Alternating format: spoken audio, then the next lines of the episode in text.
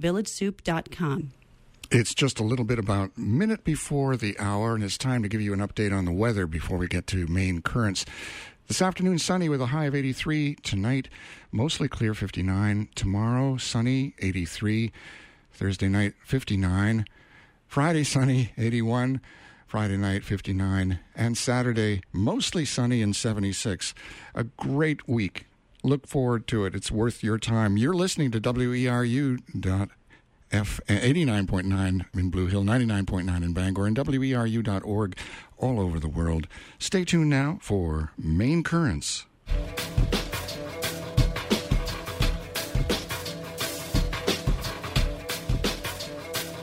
And this is Main Currents, WERU's weekly program featuring independent local news, views, and culture. I'm your host, Amy Brown. Today, we're live with guests in the studio to talk about being child free by choice. And we'll be opening the phone lines for your calls throughout the program, so we hope you'll join us. According to a recent study, the decrease in carbon footprint from reduced reproduction is huge compared to lifestyle changes and conservation efforts. Yet, people who choose not to have children are almost universally considered to be selfish or social outcasts of some kind. Despite this, the child free by choice movement is growing. My guests today are all child free by choice. Dr. Amy Blackstone is a University of Maine professor and chair of the sociology department. She studies childlessness and, child, and the child free choice, child free families, workplace harassment, and civic engagement. Her work has been published in a variety of peer reviewed journals, including American Sociological Review, Law and Society Review, Sociolo- Sociology Compass, and Gender and Society. Professor Blackstone's research, or Dr. Blackstone's research, has also been featured by various media outlets, including The Katie Show, MPBN Radio, NBC, Fox, Today.com, MSNBC, Marie Claire, Dame, Huffington Post, and other local and national venues, including WERU's Reproductive Left with Abby Strout.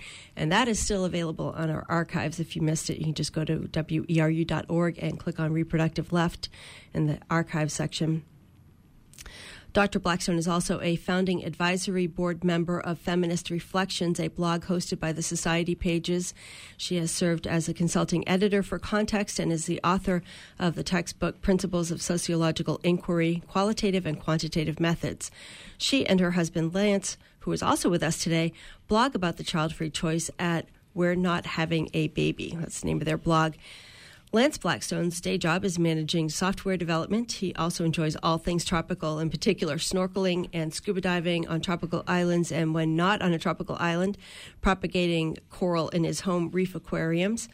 Karen Marysdaughter is also with us today, she's a war tax refuser, climate activist, and the office manager at the Peace and Justice Center of Eastern Maine. And Larry Dansinger, who, in addition to being the host of WERU's short feature Outside the Box, has been an organizer for many years on justice, peace, and environmental issues, and also formerly a paid staff member for Resources for Organizing and Social Change. He and Karen have lived together as a couple since 1982. Ah, welcome, everybody. now that the show's over, a very long introduction. As we discuss this issue, all of the participants today are going to be talking about their personal knowledge and experiences, and Dr. Blackstone's also going to be filling us in on current research about this particular topic. And from the start, we're going to open the phone lines, which we normally wait a little while, but I figure this is a topic that people probably have an opinion about or some experience with already. So feel free to give us a call at any point, and we'll get uh, we'll take a side road if we need to, and we'll get back on uh, the outline that I have here. The number into the studio is 469 0500. Again, that's 469 0500. You can also call toll free at 1 866 625 9378. If you have WERU programmed into your phone for calling in requests on the music show, you can just use that number. So let's start with terminology. We're going to go around the table with terminology. A lot of people may use the word childless. That has some connotations with it. Other people prefer the term child free. So let's go around the table, maybe starting with Karen, and uh, let me know what term you prefer, or maybe you have another one besides those two, and what those two words uh, connotate for you. I would definitely describe myself as child free, although I haven't used that term about myself until recently. I the the operative word for me is choice. I'm, I think, like many other women, assumed that I would have children. And at the point that Larry and I got together and were talking about our future, I wanted to have children and said so. And Larry, I'll let him speak for himself, but we had a difference of opinion. And um, I chose freely at that time to not to have children. I could have tried to browbeat him into submission. I could have left him and gone about my business about somebody else who wanted to have children. So it was a choice. And then over the years, looking back on it, I realized that I approached that decision from a position of being a woman embedded in, I think Amy Blackstone called it a uh, something natal, well, pronatal, pronatal society, yes. And that what I thought was a free choice was constrained by a lot of cultural, family, political uh, influences. So it was a choice, but at the time, it didn't seem like a choice to be child free. It was a choice not to drop everything to go after children. All right, thank you. That's Karen Marysdaughter. Larry Dansinger, do you want to go next, just because we're going around the table in that direction? Um, I can follow up on what Karen said a little bit. Um, it's a good thing she didn't browbeat me, but um, I was happy to offer the option and felt strongly about it at the time. And uh, I, you can call me, or I can call myself child free, but more likely I would say, well, we don't have kids and we're really happy about it. So that's another way of looking at it. Um, we, I had several reasons for um, preferring not to have children. Uh, one was that um, the environmental issue, even in the 1980s, was clear because of some writings done in the 1970s, primarily um, a book called The Population Bomb by uh, Anne and Paul Ehrlich, uh, that um, eventually there wouldn't be room for all the people we were producing and that we would run out of space and run out of resources soon enough. So I was concerned about that. I was concerned about the effects on my day to day life because I liked what I was doing. I had time to do what I wanted to do. Uh, it would change my life significantly to have a child. And the third reason, which is unique to me, is um, I had I was wondering how I'd feel about having children and my attitude towards the child, and I want to make sure that if I were a parent, that I'd be doing 51% at least of the parenting, and I wasn't sure I wanted to do that. So that was something that was unique to me. And uh, the other thing I did is uh, a couple years after, maybe it was less than that, after we made the decision, I had a vasectomy. So that kind of cinched the deal. Before we move on to Dr. Blackstone, I want to ask you uh, in researching for today's show, I came across a uh, website called Earth Overshoot Day, which is about population, and every year they estimate what year or what day in the year. Uh, the Earth's population consumes all of the output of resources today. Uh, Karen, you're nodding. Karen Marysdaughter, you've heard of this. Mm. In 2015, yes. it was August 13th at which the population. Can you say a little bit more about that? I've heard of the concept of the overshoot day and also studies that show that with our current population, we would need seven or nine planets really to, to adequately support the population we have now. If we all uh, lived more um, in line with ecological values, we'd only need two extra planets. so we, we just simply have too many people uh, for the resources that we have at this point. All right, and maybe if any of the listeners want to say any more about that, we can get back to that as well.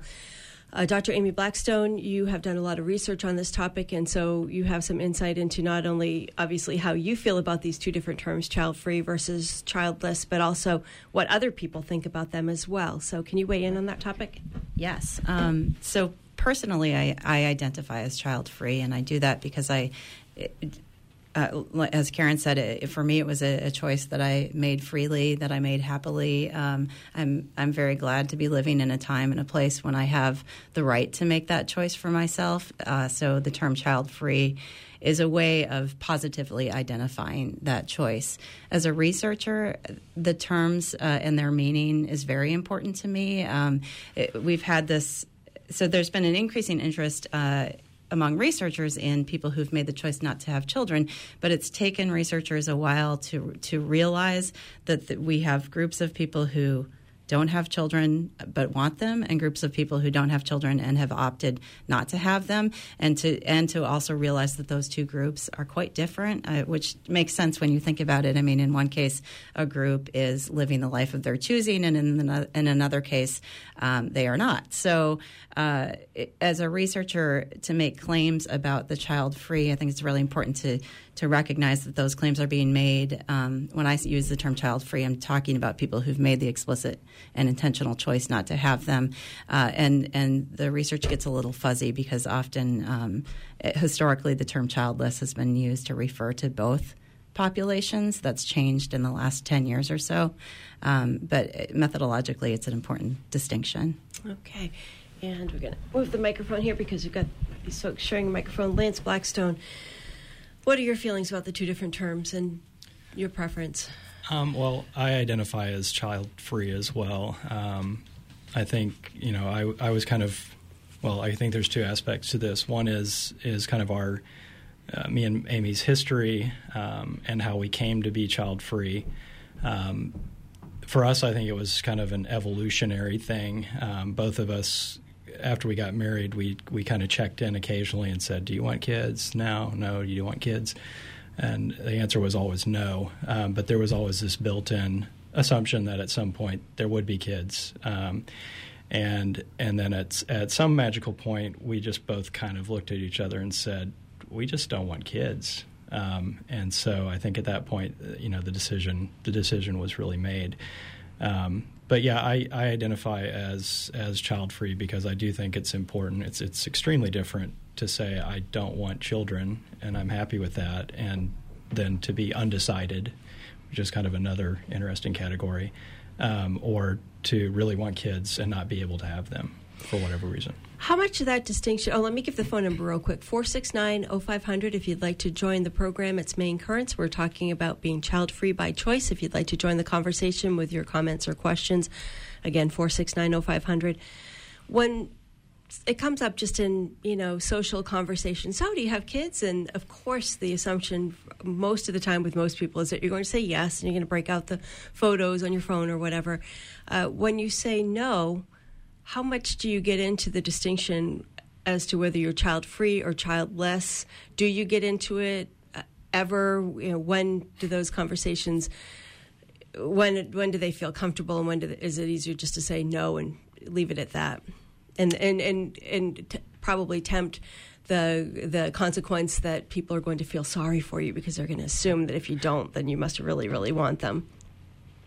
Um, well, I'll jump in again real quick. Um, I, I kind of I kind of like, like to kick the beehive. So um, when people ask that question, it is usually a loaded question. They expect the yes answer, especially when you've been married for 20 years.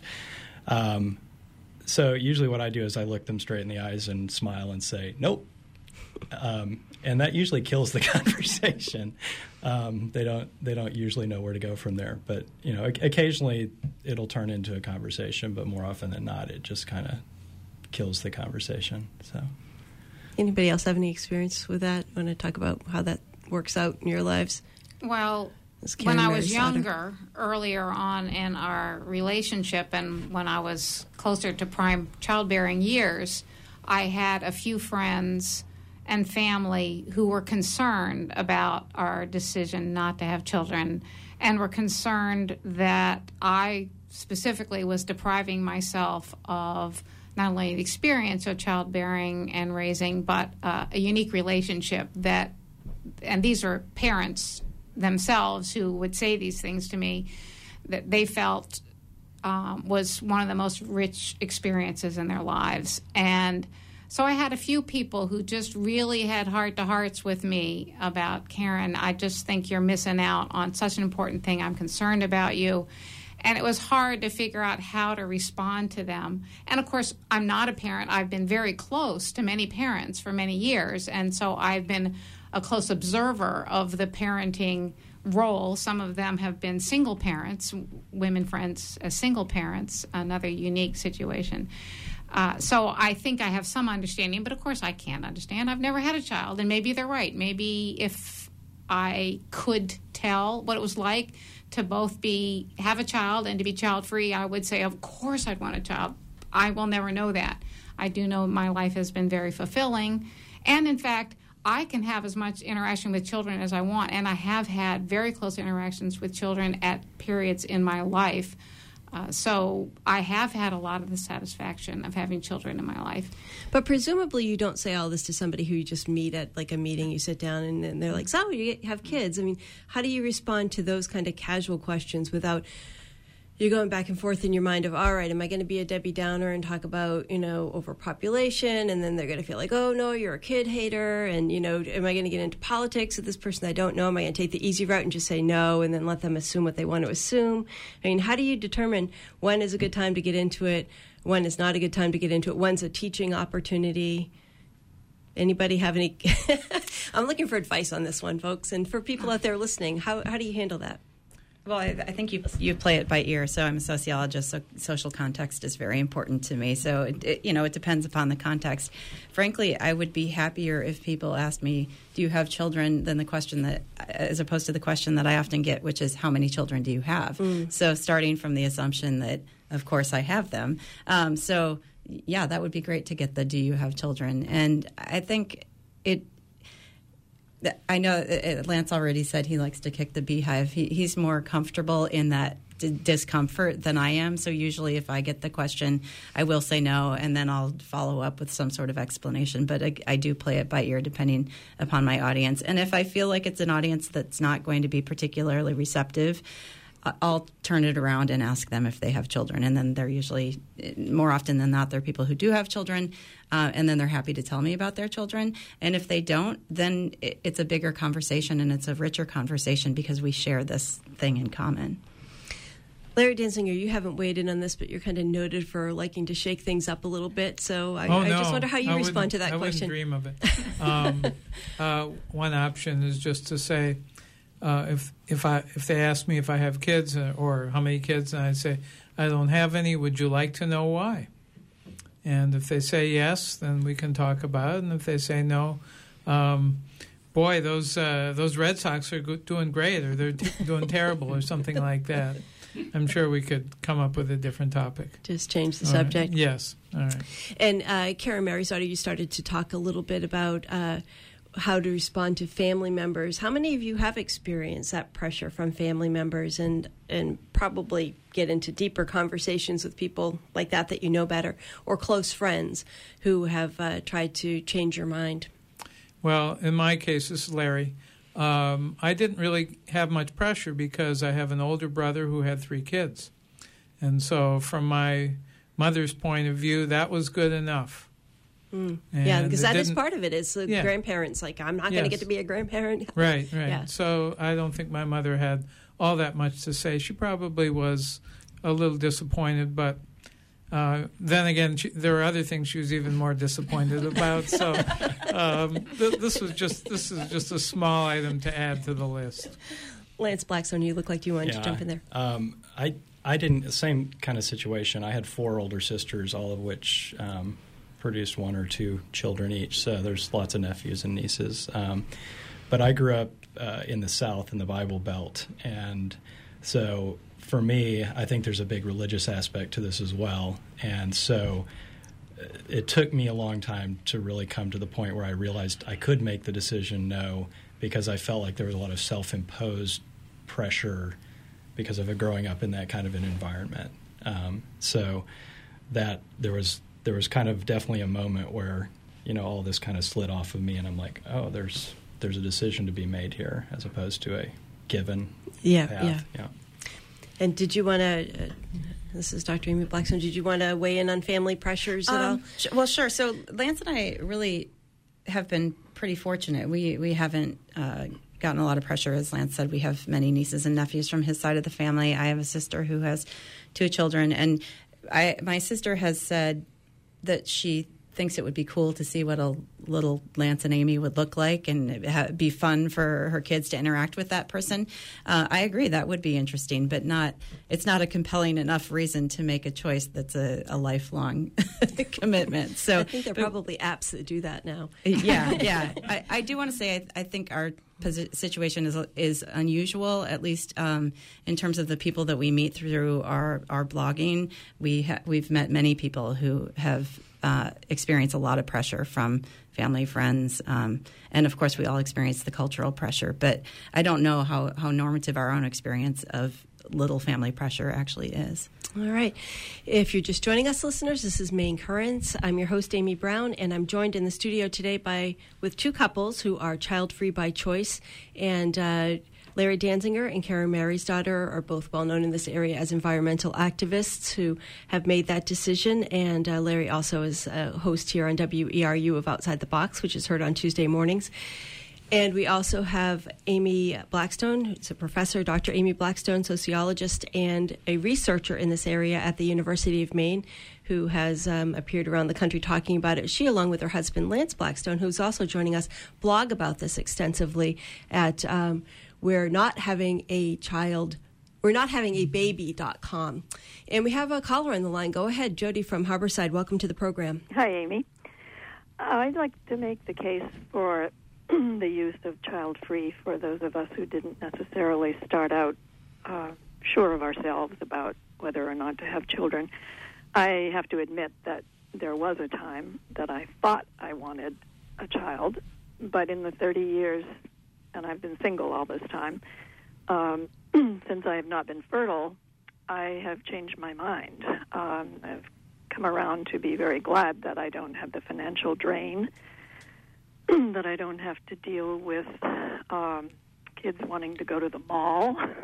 that I, and I wouldn't want to be a grandmother because of all of the things that children are now expected to do with technology. I think it's very unhealthy to give children cell. I know it's unhealthy to give children cell phones, and there are just so many uh, choices having to do with the toxic effect of the culture um, that make me glad that I am not in any position to have to be repressive or restrictive around uh, what children are allowed to do. It's it's just um, it's just too difficult, and that's that's a, a very personal reason that I would prefer to call myself child free because um, although the term didn't didn't come around for me as a choice until the last decade or so. Um, I don't I don't like the word childless, uh, implying that I'm somehow uh, not uh, as full uh, uh, as fully formed a, a person as I as I know myself to be. Jody, can I ask you, and this is optional, but if you'd like to weigh in on the questions I was asking the guests here earlier, of how do you respond when people come up to you and ask you whether or not you have kids? Do you get into it with them, or do you just say no and leave it at that? I haven't done any more than say I am child free, but um, those are all the reasons that I that I just gave, and um, knowing the population statistics is is interesting, but I think numbers are kind of numbing. So I just I just prefer to focus on the reasons that have to do with what what is happening to people's minds with with all of the social media that seems to be taking over. Um, it's more than I want to waste my time on, and and I certainly wouldn't want to see any more children having to feel the need to to keep up. These right. are interesting questions. I'm glad you're having the discussion. Th- thanks for calling in and joining it, Jody. And it looks like we may have another caller coming through, but we have a phone line open now. If you'd like to be the next one up on deck, give us a call. The number here in the studio is 469 0500. Again, 469 0500. And uh, John will put you through so you can ask a question or make a comment, weigh in on this discussion about being child free by choice. You can also call toll free at 1 866 625 9378. And we have Lou from Hope joining us now. Lou, welcome to the program. Hello. Hey, Lou, what's on your mind?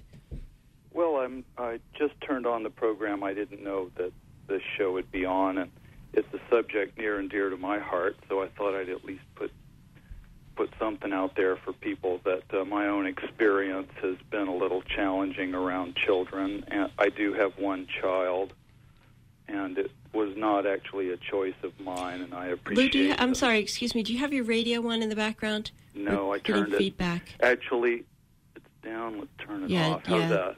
Oh, I think that's better. Thank you. Yeah. So I'm not sure the format of your show, but I thought I would just mention my own experience. Yes, please do. Uh, That's right in keeping with the format. Well, I appreciate the challenges that people run into if they choose not to have children, and uh, certainly children have been both a a blessing and a challenge. You know, a, a real point of uh, concern in my own life, and uh, I feel like at this point in our uh, civilization's history that it's really worth taking the risk if you're considering the choice of being child free. And I also appreciate people who will uh, take the bull by the horns and discuss why that we could use a lot less people, and it really has nothing to do with, in my mind, with how much we love kids. Uh, but we're just really up against the wall uh, ecologically. So that's the part that's interesting to me. Let, and, let me uh, just ask you I- before you before you go on, Lou. You said something about taking the risk. Would you, can you clarify what you mean by that? I guess what I mean is that we do have a culture that uh, implicitly or explicitly uh, looks to us to procreate, and of course, no species can continue if if they don't procreate enough to continue. So. Now I get all that, but it feels to me as though it's time to really address, particularly in the Western world where we uh, consume so many resources, whether we really want to or not. We just we live in the United States of America, and and thus uh, it would be, I think, well for us to back off on the whole child bit. So, thank you for the opportunity. Great. Thank, thank you for your call, Lou. Again, the number is 469 0500 if you'd like to join the discussion. There does seem to be sort of battling statisticians about uh, it, whether or not uh, birth. One of the studies I read that had me completely confounded this afternoon, I have to admit, was that birth rates are down, but fertility is on the increase. And I wasn't sure exactly what that meant in the U.S. Uh, there are also uh, uh, point counterpoint articles back and forth about uh, population issues, but for most people in the articles that I read, it seems to come down to uh, kids born in the U.S. and the amount that they consume, and the population here uh, being uh, the numbers for uh, the impact that a smaller population can have as compared to a larger family that uses fewer resources in another country. So, how do how do those different factors play in? Population. Uh, I mean, it doesn't seem like we're at risk of going extinct as a species if people have fewer kids. Uh, but apparently, for some people, that is a concern. There actually are articles out there warning that we're going to go extinct, and before we go extinct, we're going to run out of taxpayers and people to take care of older people. Um, and then there are concerns as well about resources and overconsumption. Uh, this Larry, um, there, um, for some co- for some countries, it, it varies from country to country.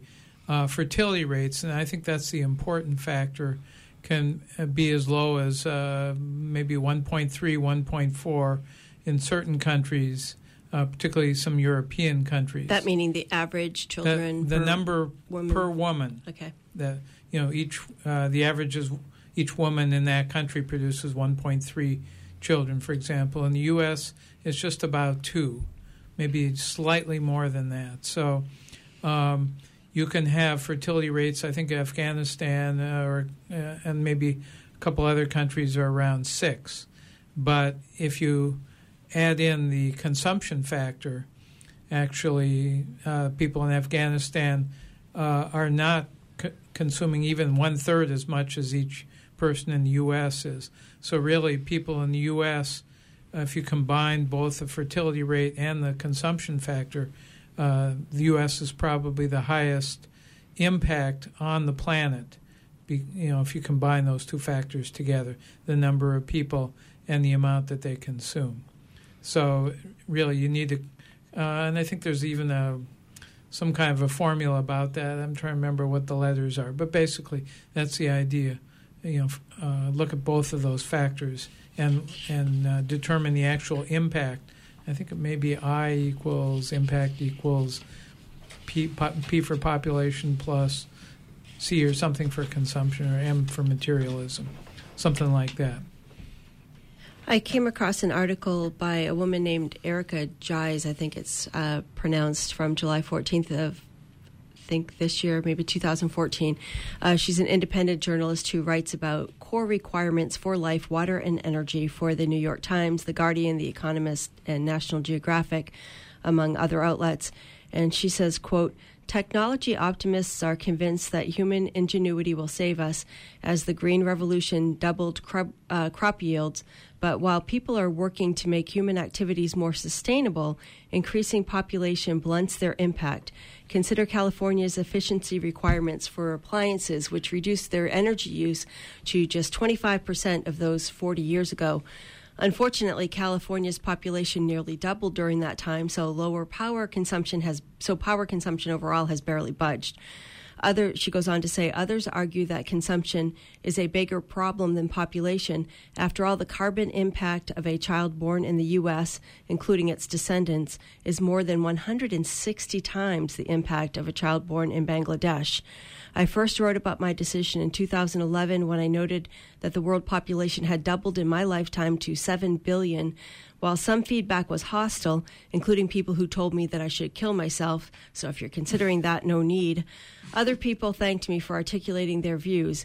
Many in non Western Many are non Western, such as the 29 year old man who said the struggle to survive in overpopulated India led him to decide against having kids, a view that is an anathema to his family.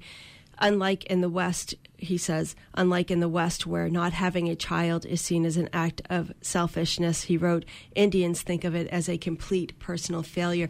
I was going to address a question to Karen on that because she's a climate activist, but we have a call from Trent in Trenton, I believe. So let's take that first and then we'll uh, uh, throw that back over to Karen. Go ahead, Trent. Thanks for joining us. Oh, thank you for having me. Um, I call every once in a while on some of these issues. Now, now, now, going again, you know, with some of the stuff you've said, I'm in the process of reading that new book that just came out by Naomi Klein. This changes everything with climate and, and corporatism. Mm-hmm. And then, and this is stuff that I thought about before. I mean, if you have too many kids that, that, that you can support, what's our planet going to do? And when someone else, and I'll say this, someone else, you know, speaks up and says, "Hey, we're going down the wrong path. We're going down the wrong path." As far as resources, I mean, how many plastic diapers do we need? Mm.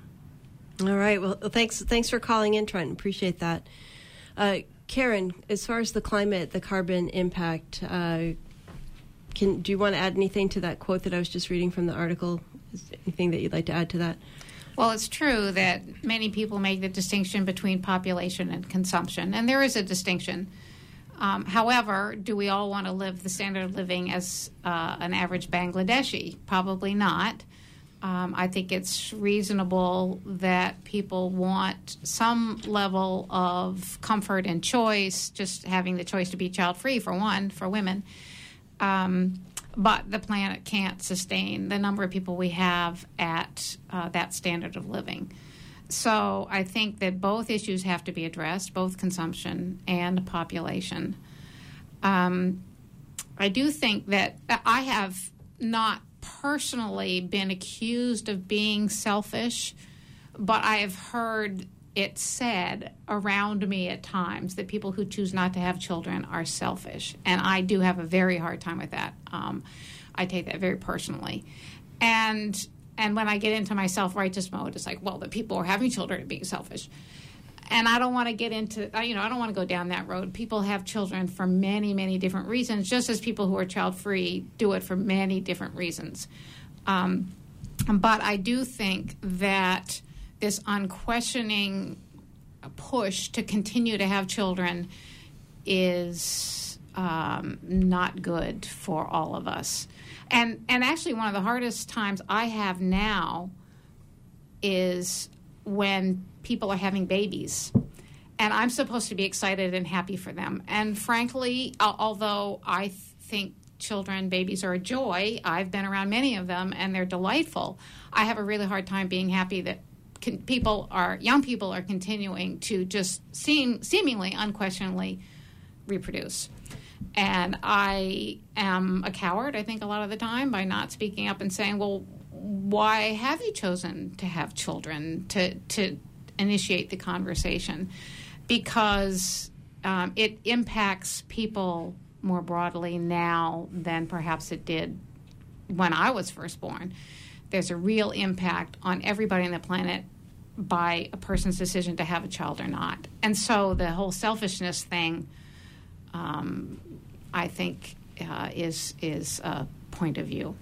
Well, one more quote about the environment, and then I'm going to put it back over to the Blackstones about what some of the other reasons are as well from your research. Uh, the I quoted a study at the introduction of the program, and I just wanted to let people know that was from uh, the Oregon State University, and it's widely cited if you do a Google search. Uh, it was uh, published in Global Environmental Change, a peer reviewed international journal uh, that's said to publish high quality, theoretically and empirically rigorous articles. And uh, they concluded that in the U.S., the carbon legacy and greenhouse gas impact of an extra child is almost 20 times more important than some of the other environmentally sensitive practices that people might employ in their everyday lives including things like driving a high mileage car, recycling, uh, driving less, using energy efficient appliances and light bulbs.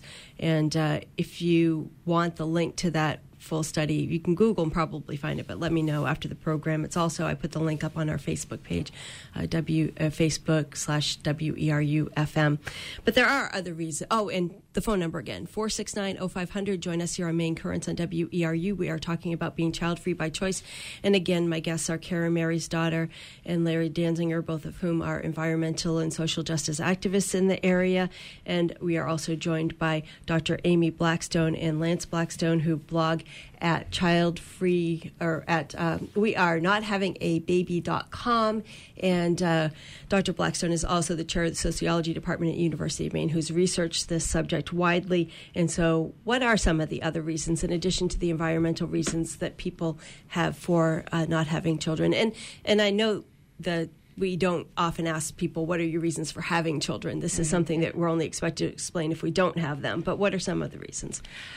Well, there are uh, both macro level explanations for the trend that we've seen, at least in the U.S., uh, since the mid 1970s, and then also individual level reasons, of course. So if you look at culturally what has happened since the mid 1970s, when when since uh, fertility rates have declined, well, we've got a big thing called the second wave feminist movement that had an impact on people's choice for sure. Uh, reproductive choice is um, the landscape of reproductive choice is much different. Was much different in the 70s than it was prior to that. So as women had increasing choice about um, their own reproduction. Uh, we saw fertility rates decline, and as opportunities for women in the workplace increased, um, we've seen uh, fertility rates decline. So that's sort of what was going on culturally, I think, driving the change. At the same time, if you ask individual child free people why they've made the choice not to have children, uh, those things do come up as reasons, particularly the, the interest in, in a career. That's one of the more common reasons that women provide. Uh, autonomy is, is a reason that men and women both provide, uh, just an interest in wanting to make their own choices on a day to day um, basis about how they spend their time and their lives. Uh, the financial impact of, of rearing children is a reason that both men and women mention, uh, more commonly mentioned by men than by women. Um, and couples, uh, child free couples cite wanting time together, wanting time to nurture their relationship with each other as a reason for their choice. And what about that? Uh, there was a question at a website called Quora.com that uh, asked If a relationship is childless, either through circumstances or choice, what holds it together? this is That- Lance Blackstone. Yeah, that that's just one of the saddest things I've ever heard. Um, I, I guess if you don't want to be together, why would you have a child? I mean, that that just that boggles my mind. Uh, what what kind of parents can you be to a child if if you don't have a relationship that would last if you didn't have a child? Um, so that that's a, a lot of these. Um, we we call them child-free bingos because people have all these reasons when they ask you why you don't have a, ch- a child and all the reasons you should have a child. And um, so many of them are are contradictory um, on their face. And you know to me that that's that's one of the one of them. Like why how, how do you even get there? I, I don't understand. Um, you you you want to marry somebody or be in a relationship with somebody um, only to have children? What if you can't have children? What if your children leave? What I mean, it just it just doesn't make make any sense to me. So And you said the two of you have been married for 20 years? That's right. Which seems absolutely impossible because you look like you're in your 20s. We have all these young looking people, these two young looking couples that have been here for, have been together forever. And the two of you have been together since 1982? Larry and Karen, is that correct? Yes. So, how is that possible? You didn't have kids. How did you stay together? what was the cement in the relationship? Gosh, I don't know. no, I think I, um, I think we shared a lot of beliefs and interests in common. I think we had a good time with each other. I think we've both been very tolerant of each other's uh, failures and foibles, um, and I think, um, you know, we found things that we want, you know, things that we want to share together in a way that we wouldn't as individuals.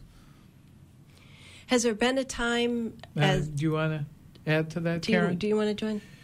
Well, again, I don't know what having a child would be like. My experience is that it can be a real test of a relationship, and many relationships don't survive it. So I don't know whether we would have survived having children. I suspect that we have, I know that we have very different ideas about how we might raise a child, even though we agree on many other things. So uh, that probably would have been a source of real stress in our relationship. Um, but you did what to that kid? It does seem like they've got to be at least as much stress as they are cement. Again, callers, if you want to weigh in on this topic, give us a call, 469 0500.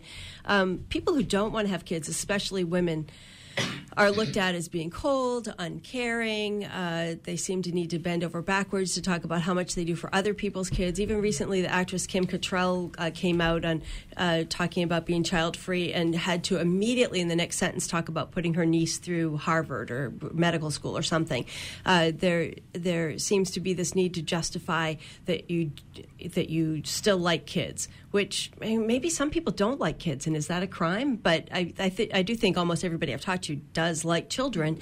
Uh, throughout history, it's been even worse. Uh, one of the articles I read in preparing for this program said that even in the Salem witch trials, the women who ended up being convicted and accused predominantly were women who had no children or very few children. I mean, it's in, in religions, different cultures, it's really, really frowned upon to different degrees. Uh, Well- I- that's not a question, but I want you to weigh in on that if you'd like. I think Ms. We're Dansinger. in, many ways we're still living in the past.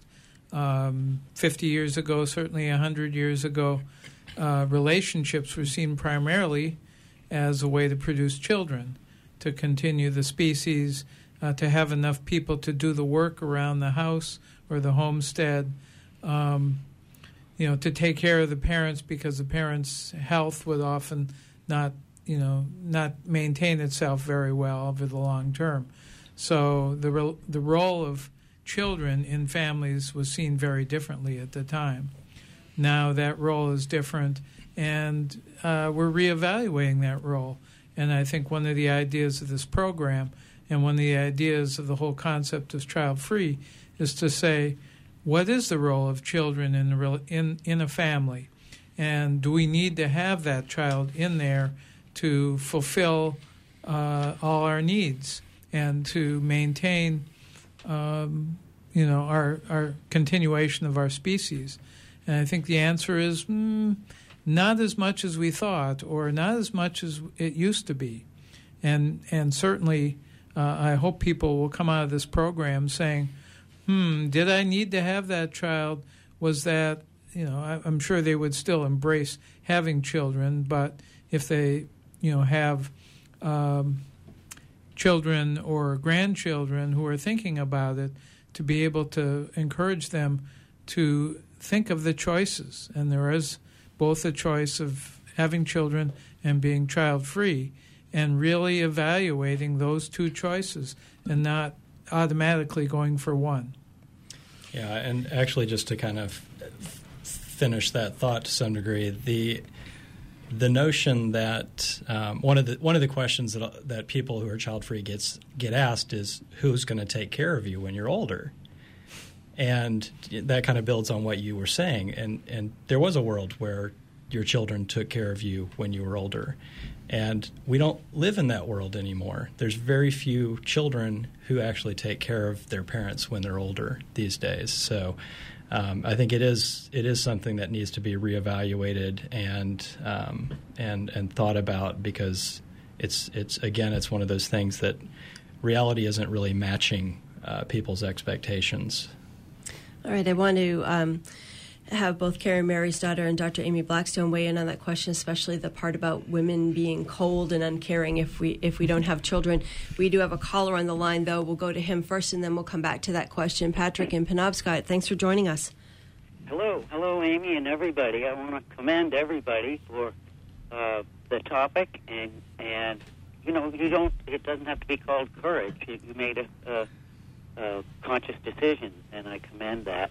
And uh, Larry started this thing, and since I think I began dialing, it was repeated is that, in fact, uh, times certainly have changed, and very rapidly. And um, uh, if any young people need any uh, fuel for uh, thought in this thing, the uh, aforementioned uh, "This Changes Everything," you know, and Elizabeth Kolbert's book, and on and on the everything points at uh, very uh, strange future. Uh, I have one natural child, and I I don't know how this ever happened, but I managed to raise three and a half uh, families. And uh, three and a half? Did you say? Yes, I'm, I'm, I'm afraid. I used to joke about that, but I won't explain this now. But so stepchildren and and and uh, step grandchildren and things, and the joys were immense and whether there was money, stresses, and stuff, it was secondary to doing it. It's amazing what you can do when you're under the gun.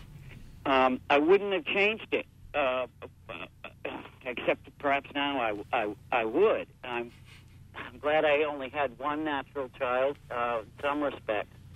Um, however, I am looking at a three year old grandchild now, and I am frightened to death for her.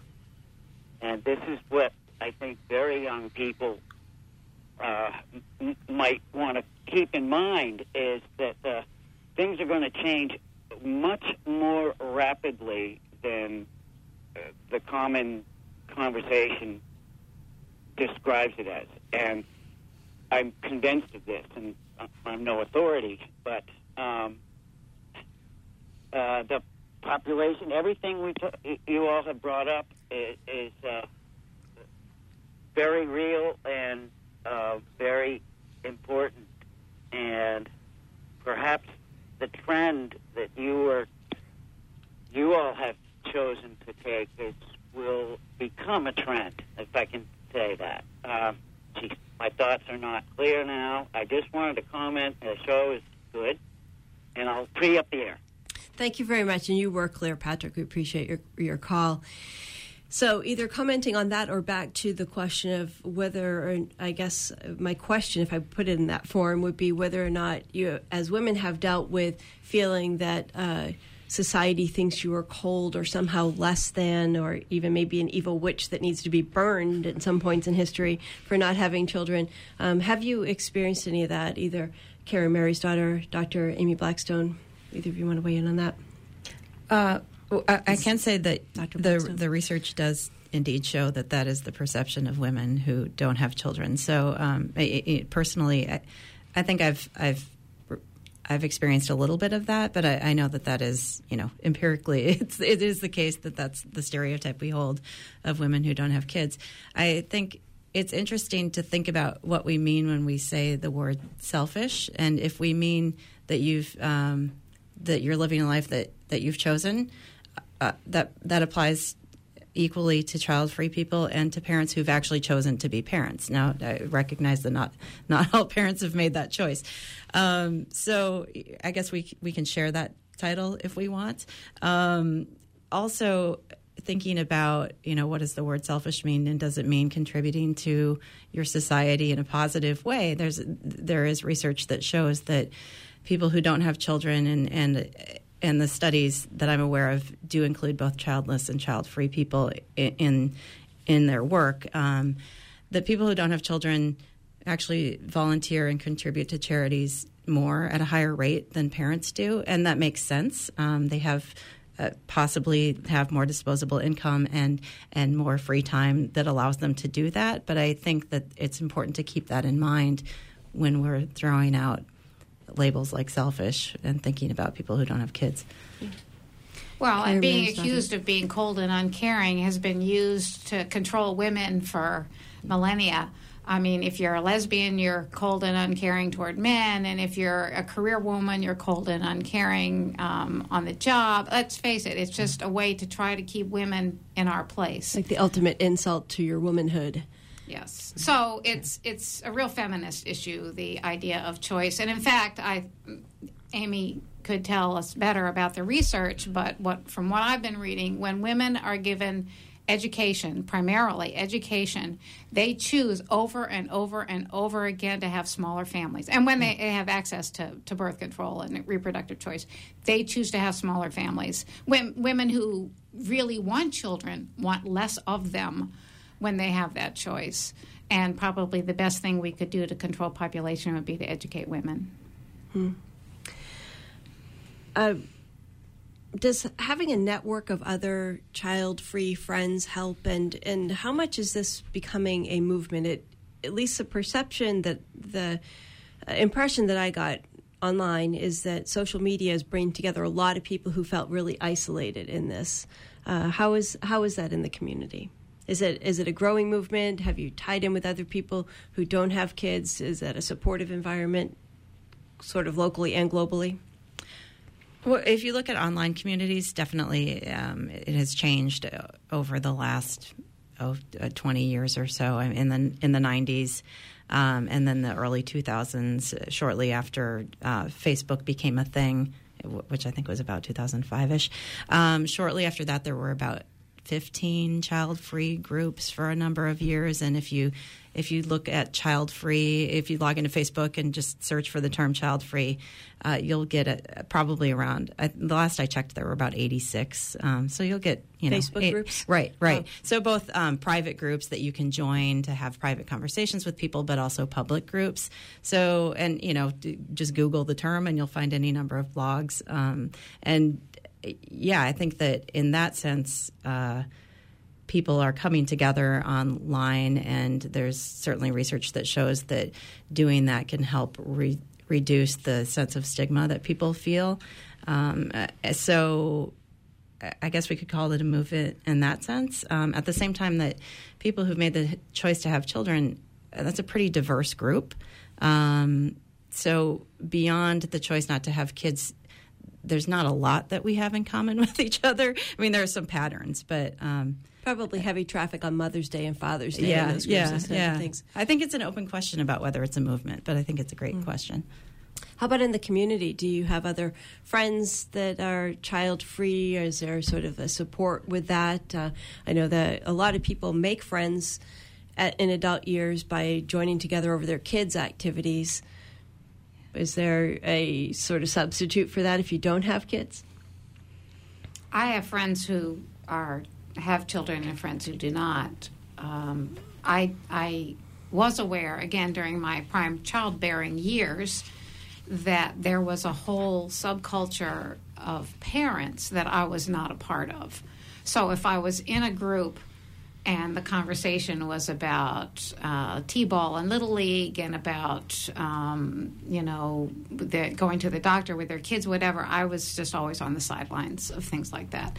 And that was noticeable to me. But i again i i not only had uh, child free friends, but as I said before, I had some single parent friends who were very, very, very happy to have another adult to talk to on a regular basis about the challenges of being a single parent.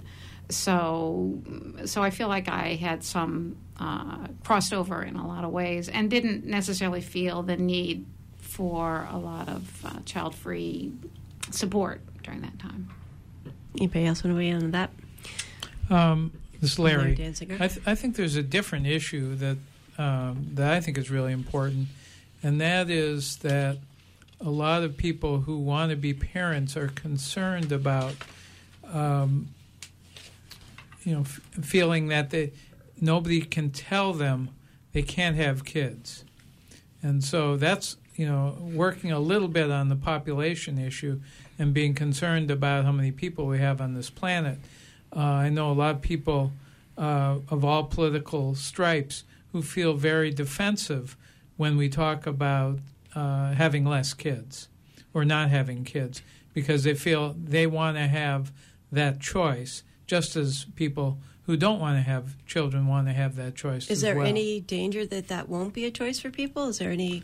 Um, Well, China. Maybe- in China, Uh, yeah, we've been t- focusing mo- mostly in the U.S. though, but yeah, here I don't well, think the the the Chi- I think the uh, myth about China's a one-child uh, limit is uh, mostly a myth because a lot of people in China do have more than one. But and there's a lot of exceptions that the Chinese government has made to that.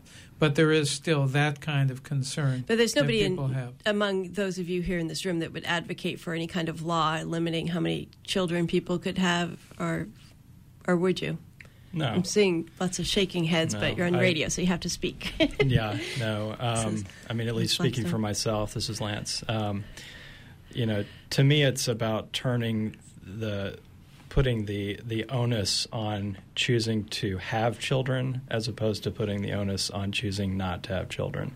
To me, this is one of the most incredibly important decisions that anybody could ever make in their life, and they're just abdicating that decision to, you know, cultural pressure essentially. Um, you know, you'd think about whether or not you want to get a dog. You'd think about whether or not you want to buy a car. Most people don't think about whether or not they want to have kids. They're just going to have kids. Assume that they're going to. Let's uh, Um, have a. We're going to run out of time in a minute and a half, so let's just go, do a go around. Let everybody weigh in on that. Okay, Larry. Um, yeah, I, I was just going to say I'd, I'd actually advocate for advocate for not having incentives for having children. Mm-hmm. Uh, one good example is tax incentives. You know, not giving people uh, higher you know higher deductions or allowances on their income taxes because they have more kids. Okay. So there's some incentives there that I think uh, shouldn't be there. Okay. Dr. Amy Blackstone. Sorry, last what is words? the question that I'm? Yeah, well, weighing in on uh, obviously, I, I think that nobody in this room is advocating for there being some policy saying limiting how many kids somebody can have. But you can weigh in on that or any last comments that you have because we have about thirty seconds Uh, left. nope, don't think there should be a policy, but there should definitely be more discussion about the choice. All right, thank you. And, And Karen I, I've said it before: education for women and access to uh, reproductive uh, controls, birth control. All right, we definitely could have spoken longer about this. Thank you all for joining me very much. And uh, you've been listening to Main Currents. It's a weekly program on at this time from 4 to 5 o'clock on Wednesdays with local news, views, and culture. I'm your host, Amy Brown. My guests today in the studio have been Dr. Amy Blackstone from the University of Maine Sociology Department, Karen Marysdaughter, Lance Blackstone. Uh, Lance and Amy blog at I've said this wrong three times so far, so I'm going to click on it first. We are we're not having a baby.com. You can go to their website. And Larry Dansinger also has joined us. He is the host of Outside the Box, which can be heard on Tuesday mornings at 7:30 here on WERU, and including an upcoming edition on Child Free. And uh, Next month. next month sometime. And John Greenman has been our engineer today. We thank him for that. We have Larry Stahlberg in the studio getting ready for the jazz program tonight. And we have Democracy Now! coming up next here on your community radio station, WERU FM 89.9 Blue Hill, 99.9 Bangor, and streaming online at weru.org. Thanks for listening. Support for WERU comes from Maine Farmland Trust, a member supported nonprofit organization focused on reviving the working landscape and securing a future for farming in Maine. More information on protecting farmland and supporting farmers at MaineFarmlandTrust.org. This is WERU FM 89.9 Blue Hill. It's online at weru.org. Support for WERU comes from Easterly Wine of Belfast, Maine, an independent enterprise that supports free speech, democracy, and independent media. Support for WERU also comes from joeyfixescomputers.com, visiting businesses and performing on site services for more than computers since 1998. 852 4999 or joeyfixescomputers.com. This is Community Radio, WERU FM, 89.9 Blue Hill, 99.9 in Bangor. Here's a quick look at the National Weather Service forecast for the greater Bangor, Mid Coast, and Downeast regions. Tonight will be clear, overnight lows around 58, winds out of the southwest at 5 to 10 miles per hour. Thursday, sunny, highs 82 to 85, southwest winds 5 to 10. Thursday night, clear, some patchy fog after midnight. Overnight lows around 58, winds will be out of the west at 5 to 10 gusting up to 20 miles per hour. Friday, expect patchy fog in the morning. It'll be sunny, high 78 to 85, southwest winds 5 to 10 miles per hour. Saturday, mostly to partly sunny, high 75 to 80, and Sunday, mostly cloudy in the morning, then becoming partly sunny with a 40% chance of showers, highs around 72. In the marine forecast for the Penobscot Bay area, tonight southwest winds 5 to 10 knots will diminish to around 5 knots after midnight, seas 1 to 2 feet in the evening, and then 1 foot or less. Thursday, southwest winds around 5 knots, becoming southerly in the afternoon, seas 1 foot or less, and then 1 to 2 feet in the afternoon. Patchy dense fog in the morning with visibility variable to less than 1 quarter mile in the morning. Thursday night across the water, southwest winds 5 to 10 knots will diminish to around 5 knots after midnight, seas 1 to 2 feet in the evening, and then 1 foot or less. This is Community Radio WERU FM. Stay tuned for Democracy Now! Support for WERU comes from the Maine Organic Farmers and Gardeners Association, a nonprofit organization building sustainable communities through sustainable agriculture. Information on events, certification, and membership at 568 4142 or mofga.org. The 5 o'clock hour long edition of Democracy Now! is recorded each weekday morning at 8, at which time listeners can hear the live Democracy Now! headlines. Thank you for tuning in.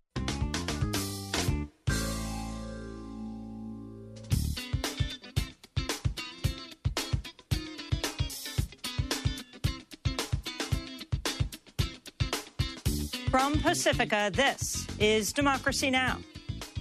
We are uh, very interested in speaking with Mr. Blake and hope to hear back from him to extend an apology for the experience he encountered.